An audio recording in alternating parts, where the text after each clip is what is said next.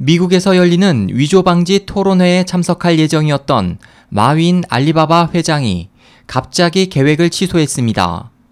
현지 언론에 따르면 마 회장은 남부 플로리다주 올랜도에서 진행되는 토론회에서 기조 연설을 할 예정이었습니다. 알리바바 측은 17일 성명을 통해 이 같은 내용을 발표했습니다. 이번 발표는 그간 알리바바가 위조 상품 거래의 온상이라는 비난을 받아온 것에 대해 국제 위조 반대 연합 측이 최근 알리바바의 회원 자격을 보류한 뒤 나왔습니다. 올랜도 행사는 이 단체의 후원으로 열리고 있습니다. 구찌와 마이클 코어스 등 명품 업체들은 지난달 알리바바가 세계 최대의 위조 상품 거래의 온상이라며 알리바바의 회원 가입을 승인한 국제 위조 반대 협회를 탈퇴했습니다.